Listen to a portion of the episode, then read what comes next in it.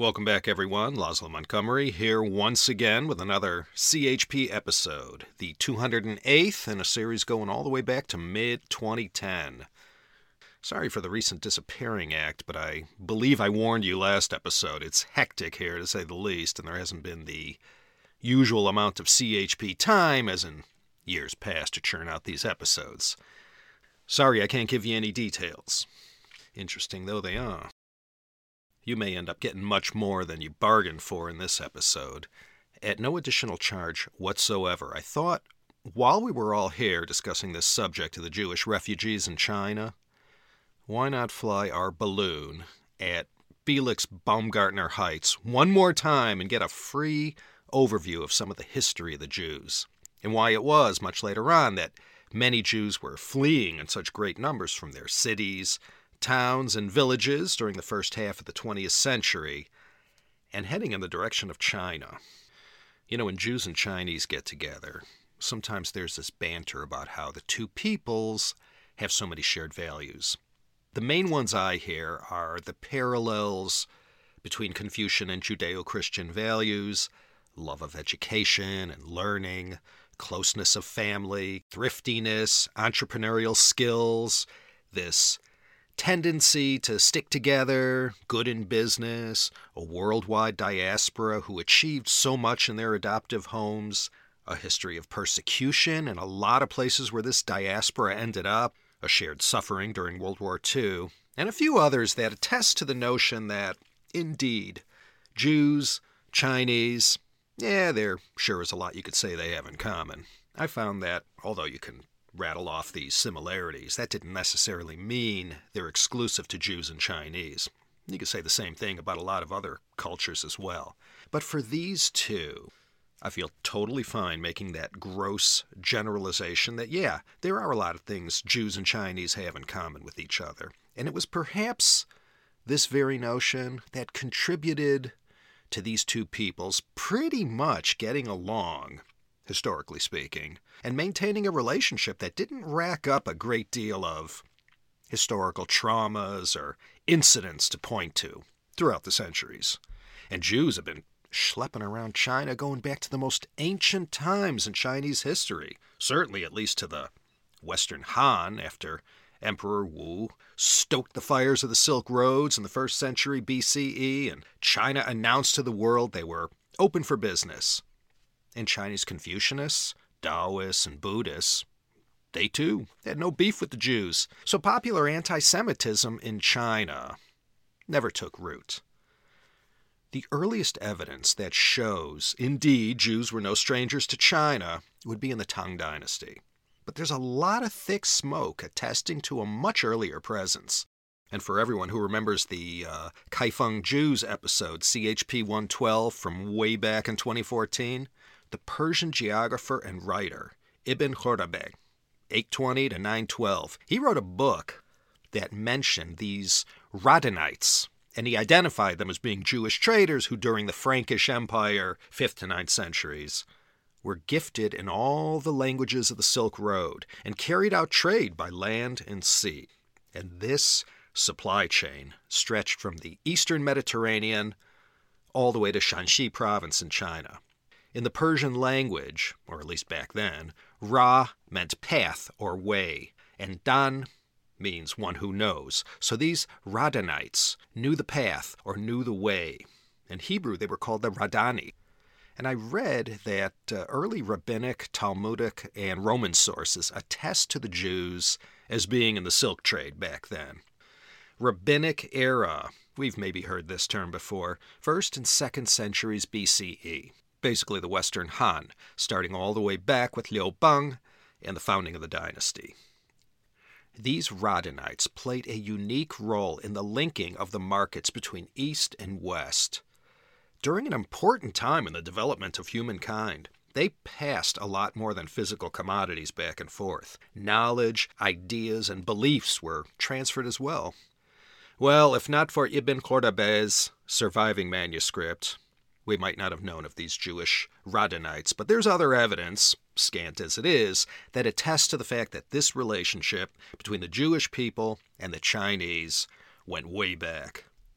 The Hebrew year in this Chinese Year of the Dog, 2018, is 5779, which means, using my electronic tabulating machine, Jews can claim they've been around since 3761 BCE, all detailed in the book of Genesis. The first Jew, Abraham, he's pegged at more or less 2000 BCE, the time of the mythical Xia dynasty in China. 1011 BCE, King Solomon built the first temple. King Solomon, who was he king of? He was king of Israel, son of David, Melech Israel, King David. Kings David and Solomon. That period was contemporaneous with the early parts of the Western Zhou in China. Kings Wen, Wu, and one of the pillars of Chinese culture, the Duke of Zhou. If no one objects too violently, I'm going to channel Bob Beeman and take a running long jump over the history of the Kingdom of Israel, including the Assyrian captivity, 8th century BCE, and the more popularly known Babylonian captivity of the 6th and 7th centuries BCE, to get to the parts that are a bit more relevant to today's episode, and that is the time of the Roman Empire. Solomon's Temple, which stood for more than 400 years, was destroyed in 586-587 BCE. That was Nebuchadnezzar II. Then 7 decades later, the temple was rebuilt, and it's this second temple that was destroyed in 70 CE by the forces led by Titus, the future Roman emperor. And this was the early part of the Eastern Han dynasty. The Arch of Titus in Rome, it commemorates this event. The Western Wall in Jerusalem is part of this second temple, destroyed in 70 CE. That's all that remains. These are all early stepping stones that led in the direction of the events of the 20th century that we'll get to. Now, where am I going with this? After this period where the Jews and Romans fought these wars and Judea was conquered, the Jews dispersed.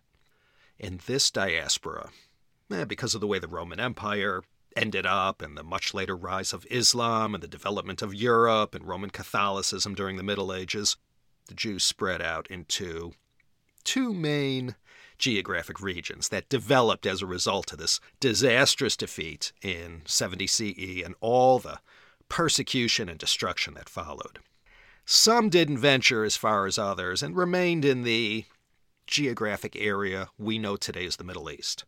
Many also escaped westward to North Africa and across the strait into southern Spain. Now, these were all the Sephardic Jews. Now, since World War II, it's more common to call the Middle Eastern Jews Mizrahi Jews, to differentiate them from those who went to Spain. Prior to World War II and the creation of the State of Israel, the Mizrahi Jews all sort of got lumped together with the Spanish and North African Sephardic Jews. All those who left their ancestral home and headed in a northerly direction towards Central and Northern Europe, European Russia. Those are the Ashkenazi Jews. Ashkenaz was the great-grandson of Noah. These Jews fled to the north of Europe, following the Rhine River into Germany and France, and then they spread out from there. For our story, especially when we get to the Shanghai part of it, and this is pretty important, the Sephardim, or Sephardic Jewish community in China, they had a much different China story than their Ashkenazi cousins. These two Jewish communities of Sephardim and Ashkenazim, they didn't speak the same language. They pronounced Hebrew slightly differently. They had their own ways of running a prayer service, fixing a home, how they made their daily bread. They certainly dressed differently. Same, but not the same. We'll get back to this later. The Kaifeng Jews, a little later on, were one such group of Sephardim that had to get up and go. They settled in Kaifeng, and then in 1163, after years of being model citizens, the emperor granted these Jews the right to build their own temple to establish a community. And during the Song dynasty, they thrived. And over time, if you recall from that past episode, these Kaifeng Jews completely assimilated and over the centuries simply melted into the Chinese pot. The tale of the Kaifeng Jews, as far as popular Chinese history goes, hangs its hat on the 4 stelae that contain inscriptions that reveal the state of the Jewish religion in that community. Three of the four steles made it down to the present day. They were dated 1485, 1512, and 1663, Ming and early Qing. If you want to know more about this once flourishing Jewish community along the Yellow River in China, go check out CHP episode 112. If you'd like a little more authoritative, scholarly look at the stelae, I invite you to look up the Kaifeng Stone Inscriptions by Tiberio Weiss. I'll put a link to that book on the webpage. He's quite an expert on this subject.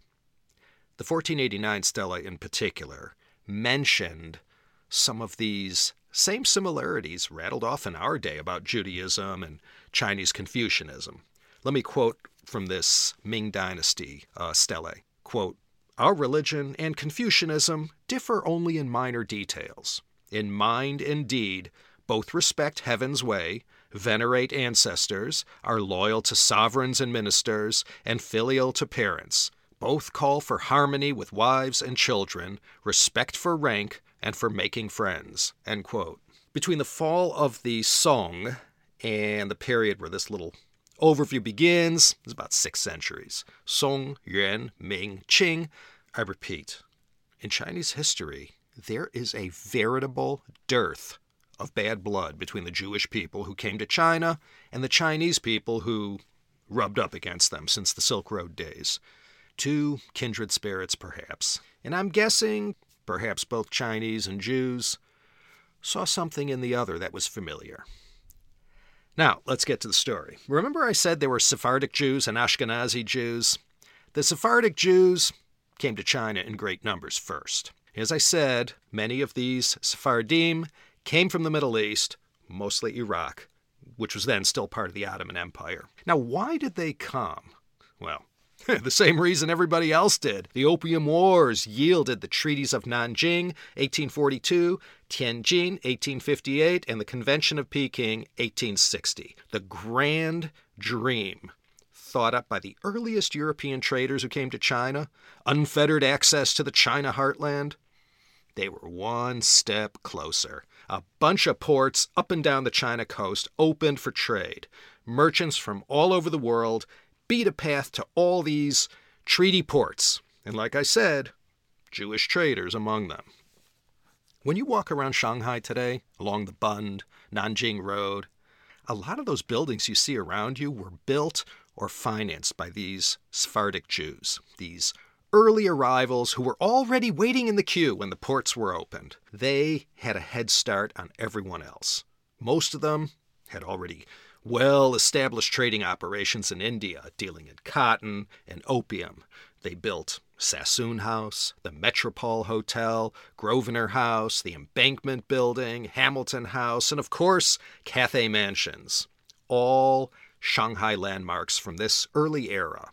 At one time, fully 1/3 of the members of the Shanghai Stock Exchange were these Sephardim.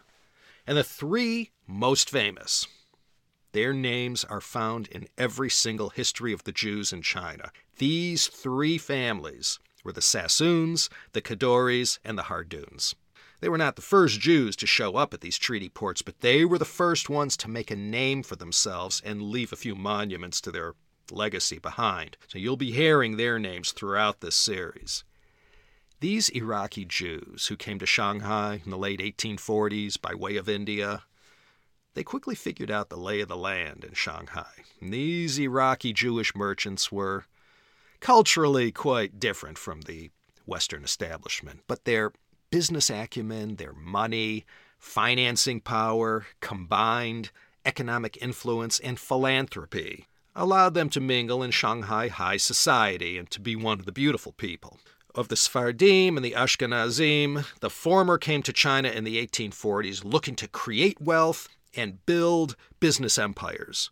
The latter came in the early 20th century, running for their lives. Elias David Sassoon was the first to arrive in 1844. He was in his early 20s. He came from the Sassoon office in Mumbai. He built the foundation of the Sassoon fortune in China and helped get the place established. Other Sassoons followed. In time, they became known as the Rothschilds of the East.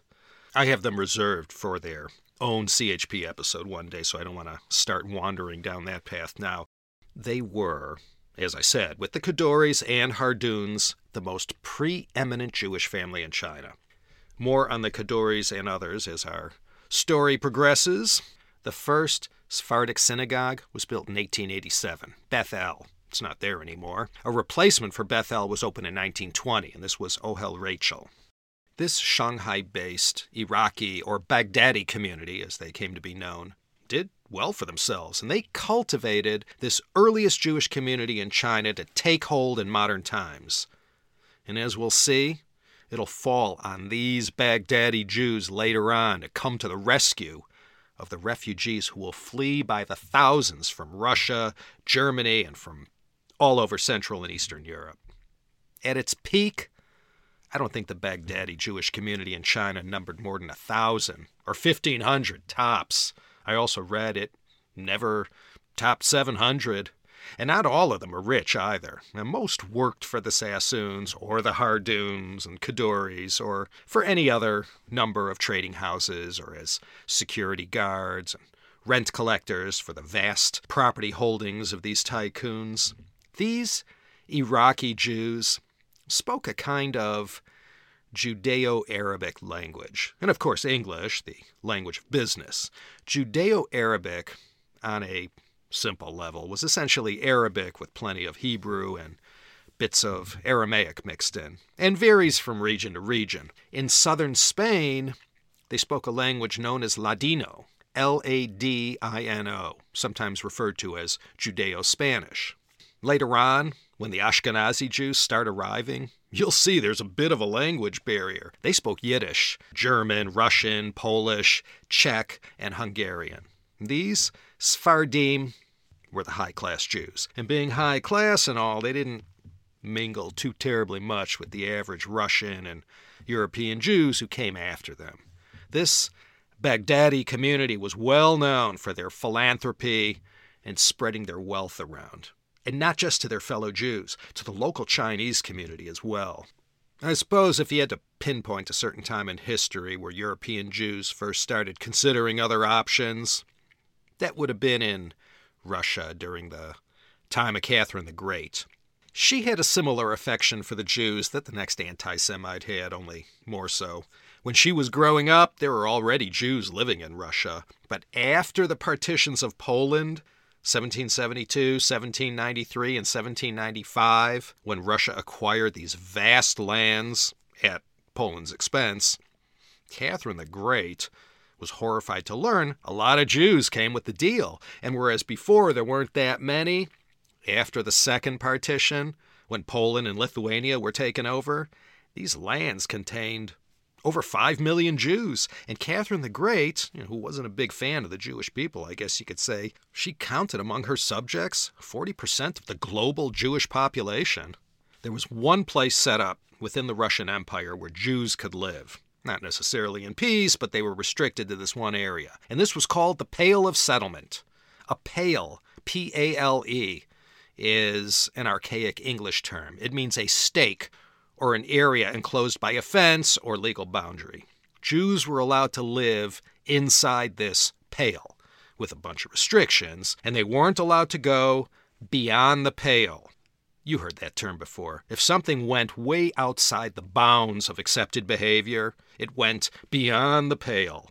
This term went back to the Middle Ages in Ireland. There was an area under English control, a district within an imposed boundary. Anyway, if you went beyond the pale, you went outside the restricted area and were, considered uncivilized.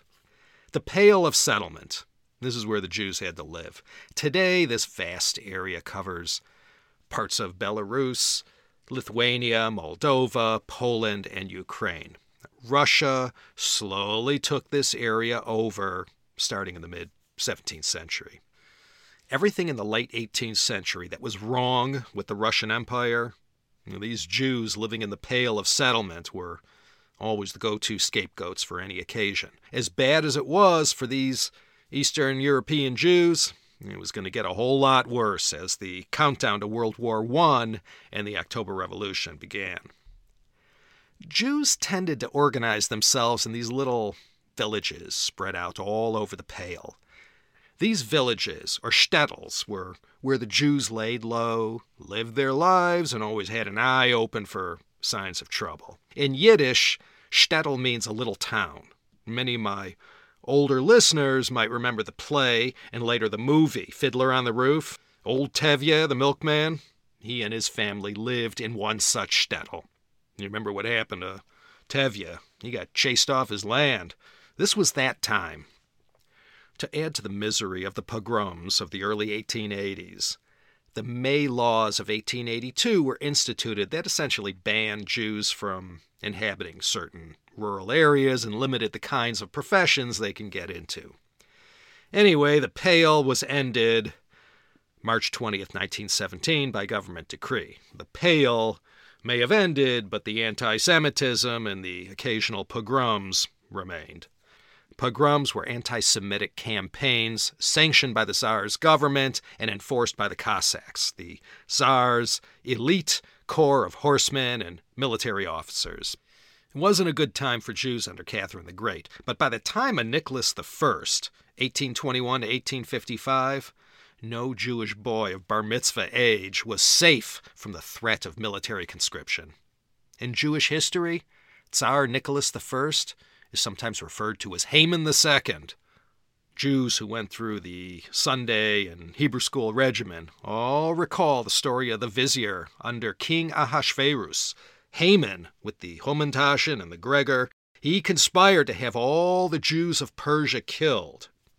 All recorded in the Book of Esther in the Old Testament. These restrictive laws continued under Nicholas's son, Alexander II, and then reached new heights under one of the truly great anti-Semites in history, Alexander III. No room for Jews in this Alexander's Russia, not even in the Pale of Settlement, and by the time he came to his premature end, in 1894, Jews living in the Russian Empire more and more began thinking about China as a destination. A lot of Jews today, all over the world, and certainly here in the USA, ended up where they did because of grandparents and great-grandparents who got chased out of Russia and Ukraine during this time. In fact, between 1881 and 1914, a total of about 2 million of these Jews spread out across the shtetls of the Pale of Settlement, hit the road, and spread themselves out all over the world. At the commencement of World War II, there were about 8 to 9 million Jews in Europe. We know from that past episode on Russia-China relations, CHP 181, that Russia never stopped expanding east towards the Pacific Ocean until they actually reached it. They did this by peeling away Outer Manchuria from China at a time when the Middle Kingdom was weak and down on its luck. And it's here in easternmost Russia that the story of the Jewish refugees in China starts to perk up a bit. Up till then, the Jewish presence in China was mostly limited to the Sephardic Baghdadi Jews who had set themselves up in mostly Shanghai. Now came the Russian Jews, a different sort than these Oriental Jews, as they are sometimes referred to. How did these Russian Jews end up in China? It all began with the China Eastern Railway, the Dongqing Tielu, that linked the Chinese city of Manzhouli, just over the Russian border from Chita, with the port city of Vladivostok, the end of the line of the Trans-Siberia Railway. After the Sino-Japanese War ended in 1895, China looked first to Russia as a potential ally in checking Japanese expansion plans in Manchuria. Now, letting Russia have a free hand in building and managing this railway, it seemed like a good idea at the time. The Qing government figured that ought to keep the Japanese at bay. Russia, under the terms of a secret agreement in 1896, received a concession in China to build this railway that would take the Trans-Siberian all the way to Vladivostok. And by 1902-1903, it was ready for passengers. And perhaps the greatest upshot of this railroad project was the creation of the city of Harbin in Heilongjiang Province, one of the three provinces that today makes up Manchuria. Harbin, which used to be a minor fishing village, became the administrative center of the whole China Eastern Railway. It became a magnet for thousands and thousands of Russians who came to work on the railroad and became part of this new world that was being created by this railway. The Russian Tsar offered all kinds of incentives for people to go east and create a new life there and become part of Russia's new Pacific Empire that now stretched from St. Petersburg all the way to Vladivostok. A lot of Russians came, including Jews. They came. A few families at first, inevitably followed by others. By the time of the completion of the China Eastern Railway in 1903, there were 500 Jews already in Harbin. And as they did, wherever they went, these Jewish settlers began building businesses and creating companies that provided essential services to the other inhabitants of the area. If you look on a map, easternmost Russia is about as far as you could possibly get from the government-sponsored pogroms happening in European Russia. This far to the east, Russian Jews knew they'd be less likely to feel the pain inflicted by Cossacks and a populace that trended anti-Semitic. In 1905, 1907, more pogroms were launched that led to even further migration to this part of Russia, so that by 1908, there were about 8,000 Jews among all the Russians who came to this part of Manchuria that held so much promise. With such a Russian presence, growing like it was, the Japanese military, flush with confidence at the whooping they gave China in the Sino-Japanese War, they began to be wary of all this Russian expansion into a part of China that they already had their eye on. And this buildup of Russian influence in Manchuria, especially in and around Harbin, was growing at a very fast clip.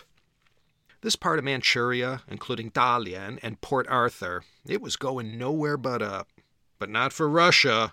1904, Japan attacked the Russian Eastern Fleet in Port Arthur, today known as Liushunkou, and we all know what happened. The new kid in town, the Empire of Japan, just put away the Chinese Empire in 1895, and now this great Western power, the Empire of Russia, defeated. Suddenly, in this northeast part of China, the whole dynamic changed, with Japan appearing so invincible and so quickly. The Russo-Japanese War, this is where the Jews came pouring into Harbin. That was Russia's command center for this war. And these Jews didn't come as refugees. They were serving in the army. This was not some small-scale limited conflict. Over 1.25 million troops on each side fought. 175,000 Russian soldiers were killed, wounded, or taken prisoner by the Japanese. Losses on the Japanese side were even higher. Filling the ranks of the Russian army involved a lot of conscription. And in this age-old process, going back to time immemorial, it was always the least privileged who received the highest priority. And Jews, who met the basic criteria to be sacrificed on the front lines, were among these unfortunates. They came by the tens of thousands to go fight in the Russo-Japanese War. And when it was all over and the ink was dry on the Treaty of Portsmouth and Theodore Roosevelt had his Nobel Peace Prize for his efforts in mediating between Russia and Japan, many of these Jewish soldiers who fought in the war stayed put, and to the city of Harbin they went. The Russian military wasn't funding the repatriation or demobilization of troops, so that was another reason. A lot of Russians, including Jews, headed to Harbin instead. As for the Ashkenazi Jewish experience in China, it began in Harbin. It might have begun with S.I. Bertzel, the first Jew to arrive in Harbin in 1899. The first recorded minyan was held at the home of one I.L. Bach the following year. The first rabbi was Shneur Zalman Gashkel. That was in 1902, the year construction began on the first shul. By then, Jewish businesses were popping up like mushrooms everywhere, and the budding Jewish community that had been spawned by the construction of the China Eastern and South Manchurian railways, and then the Russo-Japanese War, continued to expand. And before long, Harbin was a thriving community, complete with its own little Moscow. At its peak, 1 out of every 3 Russians walking the streets of Harbin were Jewish.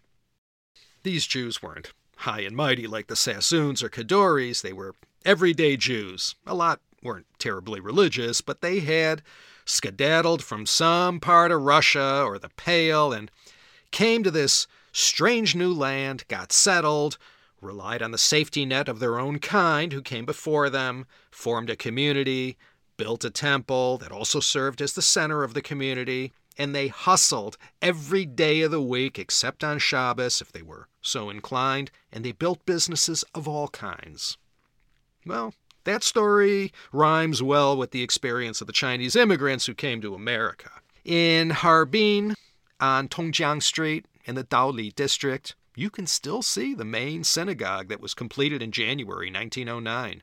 A new synagogue was also built later, called the New Synagogue, to differentiate it from the old synagogue. In 1913, a census of Harbin counted 34,313 Russians in first place, 23,537 Chinese, 5,032 Jews, 2,556 Poles, and only 696 Japanese. But that will change.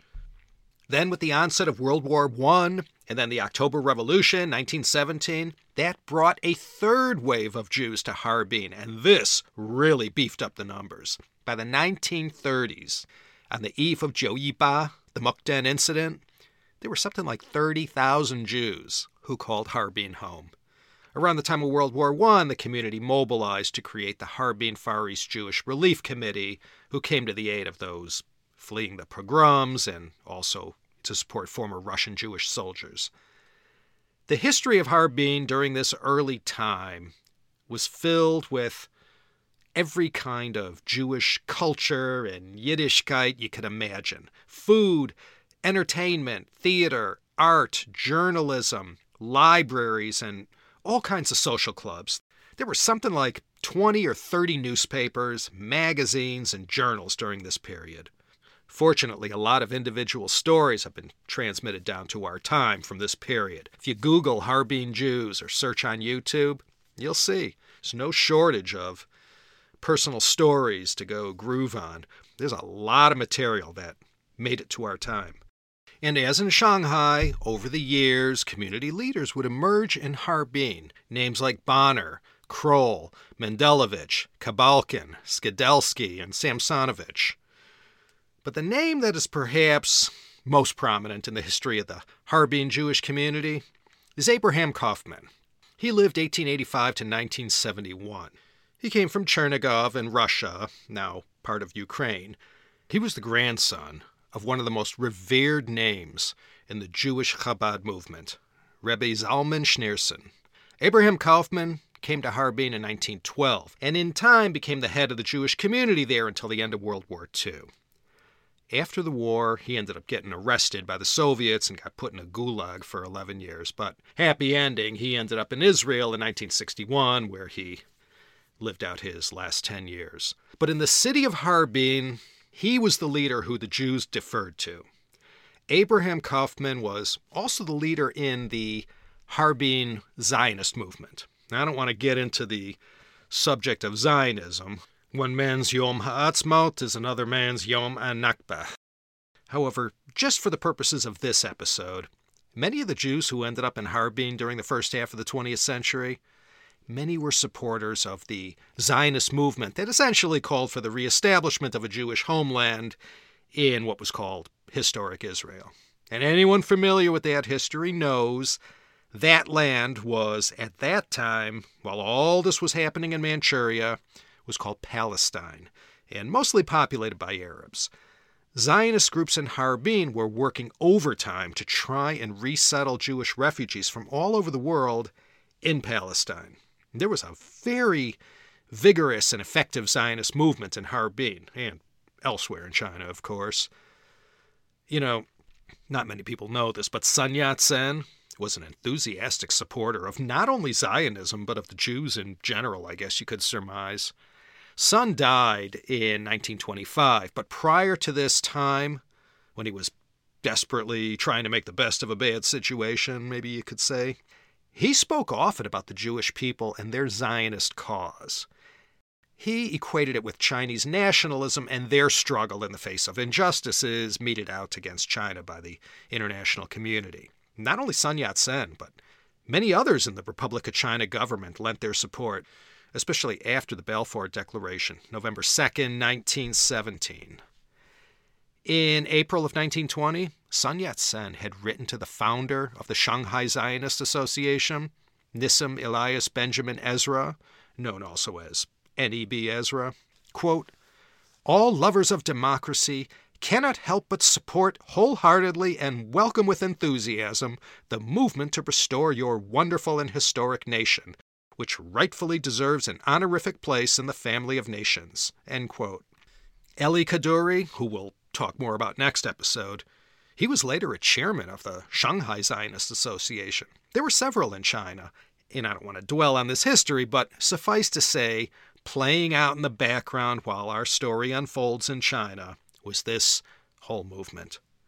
So thanks to the opportunities presented by the railroads, the Russo-Japanese War, the Russian Revolution, World War I, and of course the well-worn but always effective forms of intimidation the Jews faced during the frequent pogroms, a safe haven emerged in this city on the Songhua River, where the Russian Jews could breathe easy and enjoy a normal life.